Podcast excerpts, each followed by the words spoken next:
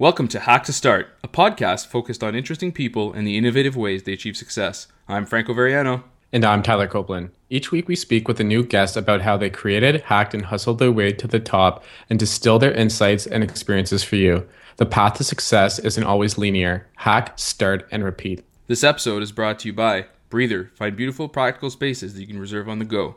Ghost, a simple, powerful publishing platform that allows you to share your story with the world. And SoundCloud Hear the World Sounds. You're listening to episode 60 of Hack to Start. This episode features Zach Onisko, the head of growth and marketing at Creative Market. Tyler and I wanted to invite Zach onto the show to share his story and insights as a designer, entrepreneur, and growth hacker. Zach graduated as a graphic designer, but always wanted to run something for himself. After joining a small tech company that was quickly acquired by Monster and gaining invaluable skills, Zach quickly took on other projects. He helped launch and grow Branch Out to over 30 million users, raising $49 million in the process before it was acquired. He then met up with the founding team of Creative Market right after their time in Y Combinator. Zach helped grow Creative Market a multiple of 17 times in just 12 months, also increasing revenue by 1600%. This is going to be an amazing episode you won't want to miss, so let's get to it.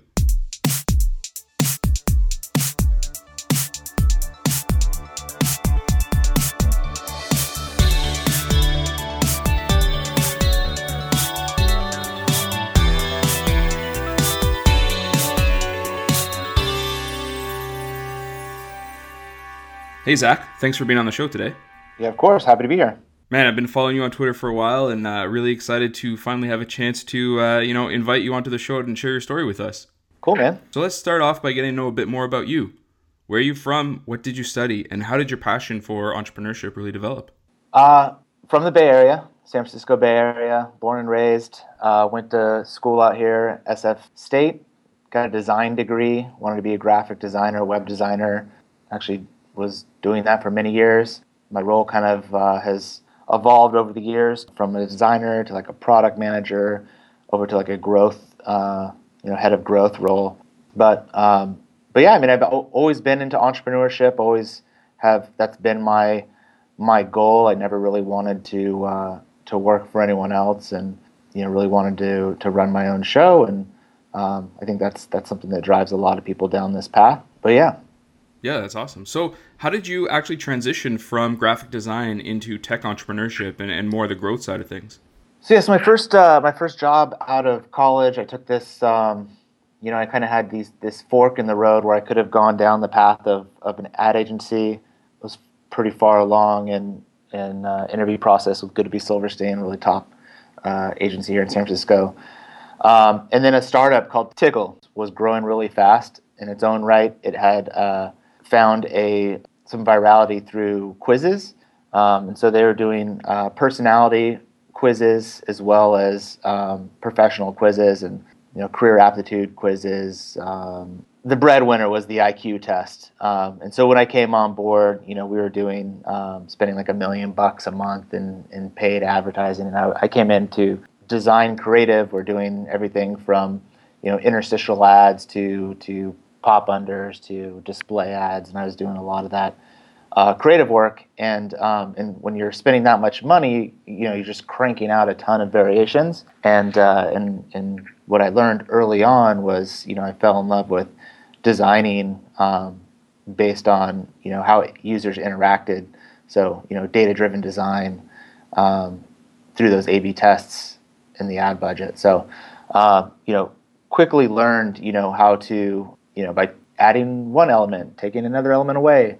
Um, it, it, was a totally different process than, you know, what you kind of, you know, you fall into the design career path because you want to make beautiful things and sometimes designing for designing with data, it's it's not always the most beautiful variation that wins. It's it's the most effective. Yeah, absolutely. That's awesome. How were you managing to do that back then? What was the dynamic like working at Monster? Was it more like startup or on the way to becoming a bigger company?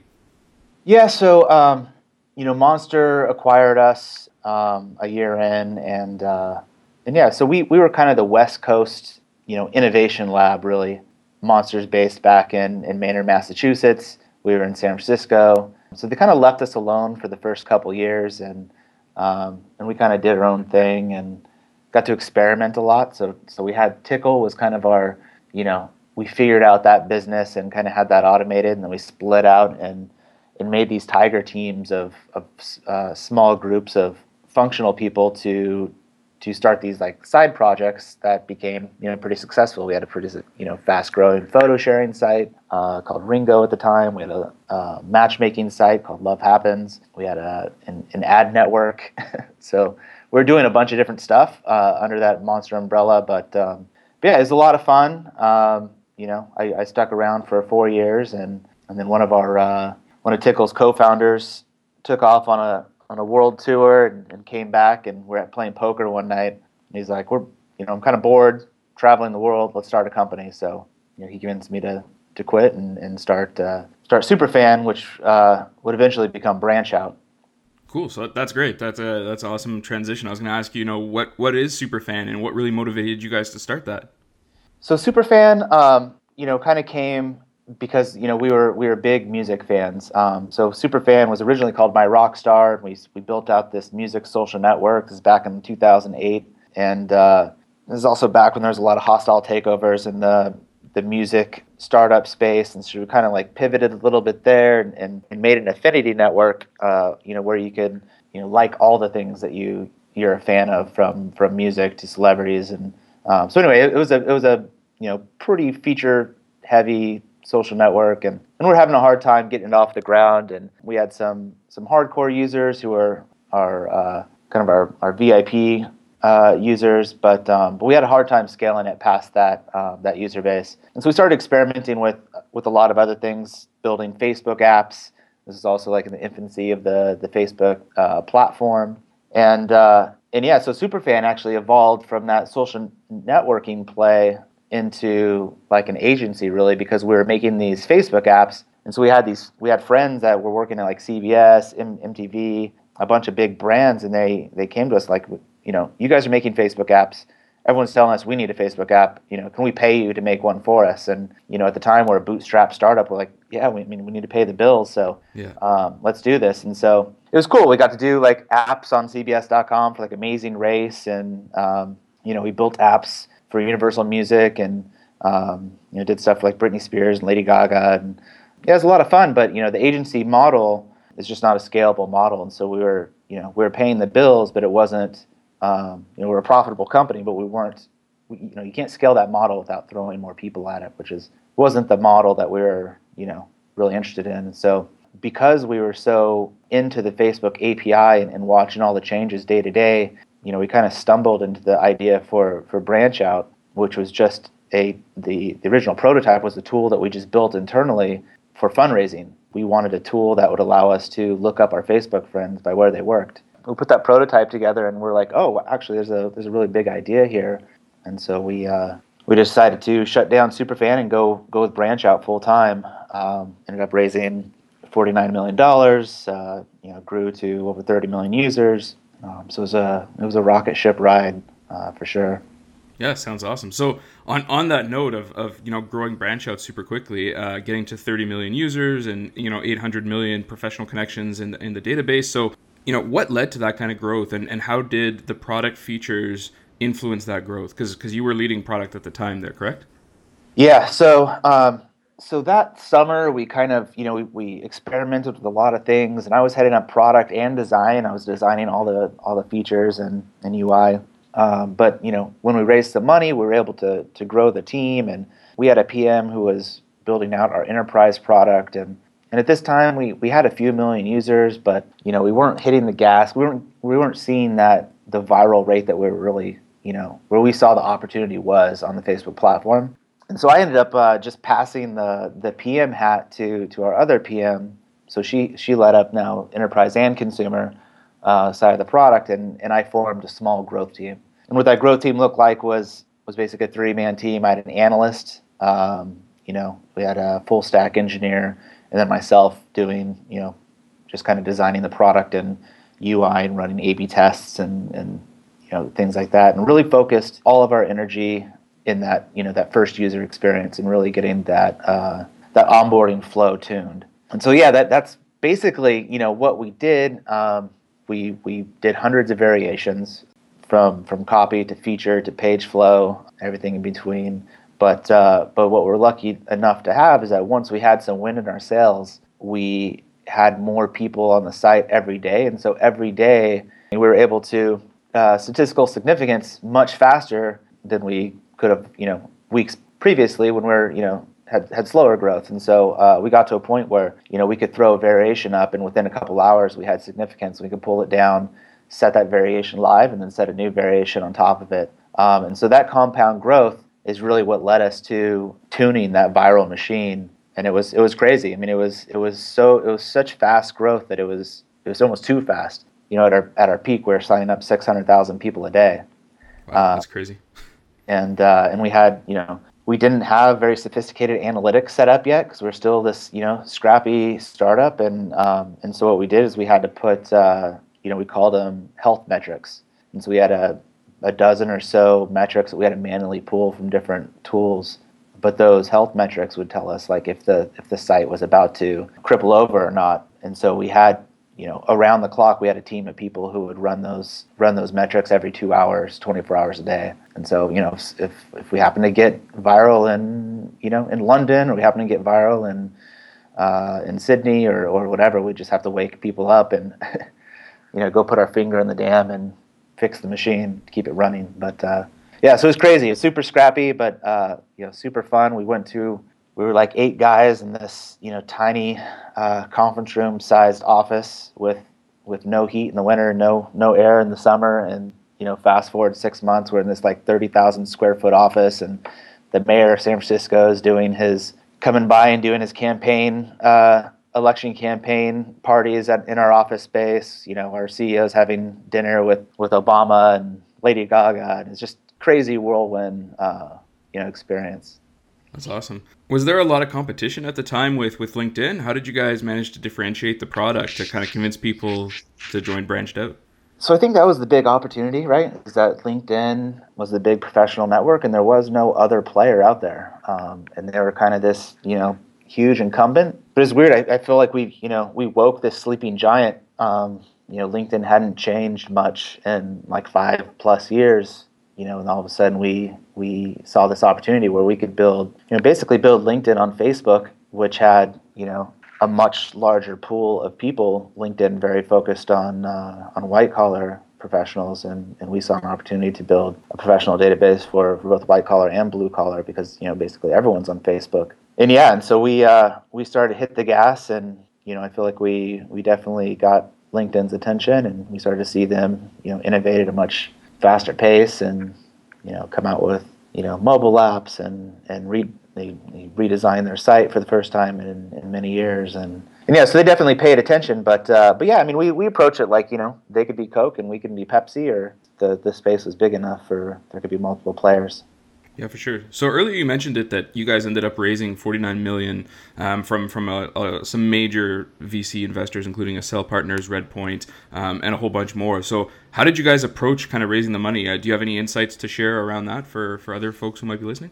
Yeah, so I mean, it, it was funny. You know, we uh, we went down to Sand Hill Road with with a deck for Superfan, and everyone was just like, "Thanks, no thanks." You know, come back when you have traction you know that same old uh, the same old line that you hear. Um, we just had a hard time getting uh, investor interest. And so with branch out, like when we when we kind of had that idea, we took that same superfan deck, we swapped out the logo. I literally made the first branch out logo in like five ten minutes. Swapped it in there. We swapped out uh, you know the different industry stats, and, and then we went back to town Sandhill, and you know I think that first day we met with five or six VCs, and, and everyone said they wanted in. Um, and I think the biggest difference was with Superfan, it was a very small small opportunity pitch. With um, with Branch Out, we were selling that billion dollar opportunity. We really could, you know, there's a possibility to, you know, make something huge. And so, you know, and that's what investors want to hear. You know, they want they want to invest in those unicorns. Um, and so that I think that was the big uh, the big difference. That's awesome. And so um, Branch Out ended up kind of getting acquired, and then you moved on to Creative Market. So for those who might not know, what is Creative Market, and, and how did you become involved uh, in that startup? Yeah, so I actually left uh, Branch Out. You know, I was five years in. I was I was fully vested, um, and I was just ready for my next thing. And I actually left to start start my next company. Um, and then I met the founders from Creative Market. They had come out of YC like a year earlier and uh, the company that I was planning to to build was very much in line with what Creative Market is building, um, has built, and that's a marketplace for for design assets. And so we sell things like you know icons and illustrations and WordPress themes and Photoshop plugins and you know stock photos and and you know, we just launched a 3D model category. Um, but yeah, so we're we're basically the solution to the blank canvas. So you don't have to, you know, start a project from scratch. You can come here and get, you know, some really nice looking fonts. You can get, uh, you know, anything from like color palettes and patterns and anything that, that you need to kind of start your start your thing. So yeah, so that's that's kind of the uh, uh, what creative market is. Um, and uh, and yeah, it's been fun. Um, it's almost been uh, let's see, two and a half years. Yeah. So, uh, but yeah, it's um, you know we're still a fast-growing startup inside of a, a, large organization. So we were acquired by Autodesk um, about a, a, year and change ago, and uh, and yeah, it's been good. We're we're kind of left uh, left alone. We're we're still an autonomous team. We're still uh, growing like a weed. So I think you know you know as, as far as acquisitions go, uh, you know couldn't ask for for a better situation. That's that's awesome. So you've you've previously talked about sort of the three stages of growth, which which are like product market fit is the first stage, then the hustle stage, and then the third stage is the scalable growth stage. So can you tell us a bit more, um, especially about the last two? Any advice that you might have around you know uh, what it takes to kind of get growth in in the hustle and scalable growth stages? Yeah. So I mean, you know, I think that everyone talks a lot about product market fit. I think we all know what, the, what that looks like. Um, basically, is there there a market large enough to to build a sustainable business? Um, once you kind of figure out like, okay, yes, there's a market there, then it's like, okay, now how do you how do you grow the business? And and so you know, I think where a lot of startups stumble early on is that they go straight from like, okay, I have this business idea, now let's get it viral. And that's just not really how you build build a brand. That's not how you build you know awareness in a community. It's not how you build a community. Um, you know, you really need to get people to to really fall in love with your product or service, and and you know the way you do that, you know, early on is is you know there's a lot of manual laborious stuff that you have to do, and that's whether it's going to meet your customers in person, getting getting feedback. It's you know writing handwritten thank you notes. It's sending you know swag in the mail. You know stuff like that. You know one of the examples you know I like to talk about a lot, which I, I really love, is that um, uh, Sprig is a food food uh, food delivery company here in San Francisco, and they had uh, guys at every uh, BART, so that's the San Francisco subway, all the BART exits, handing out free lunch vouchers. And so every day, you know, like 400,000 people commute into into San Francisco for work, and they're just sitting there giving everyone these free lunches.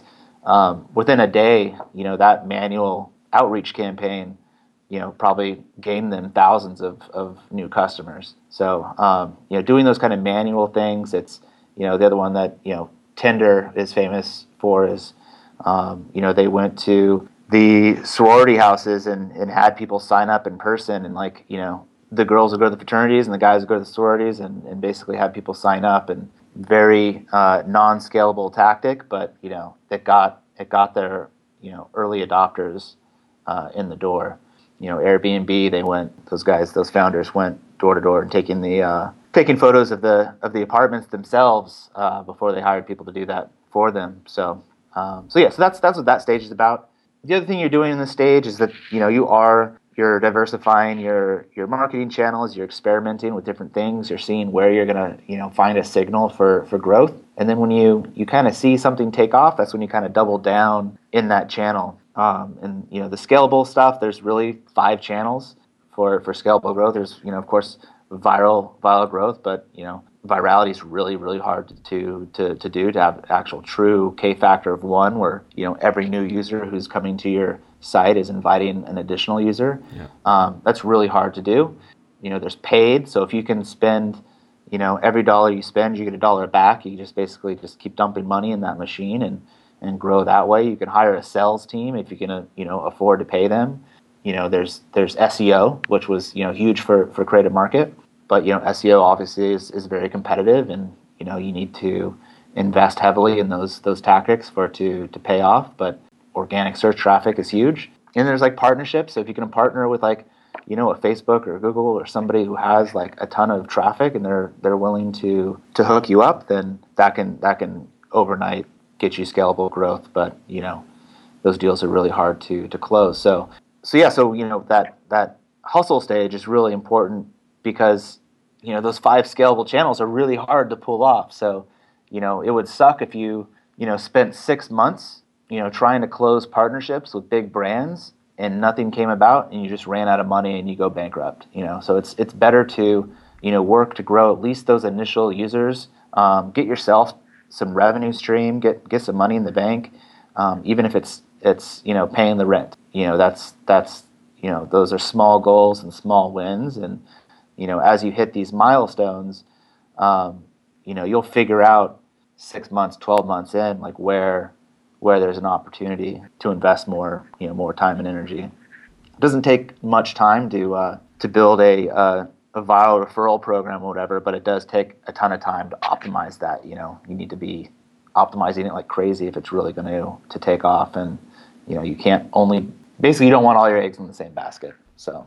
Yeah, absolutely. No, it makes a lot of sense. And so earlier you mentioned that you know creative market uh, grew super quick, and and I got some stats here uh, that, that you that you had shared and that you guys did uh, in one of the yearly reports. So I think that you know in its first 12 months, uh, you guys grew it by 17, you know, x, um, and ended up you know generating uh, you know increasing revenue. Sorry, by 1600 percent. So what did you guys do differently from kind of a growth marketing perspective uh, to to enable that?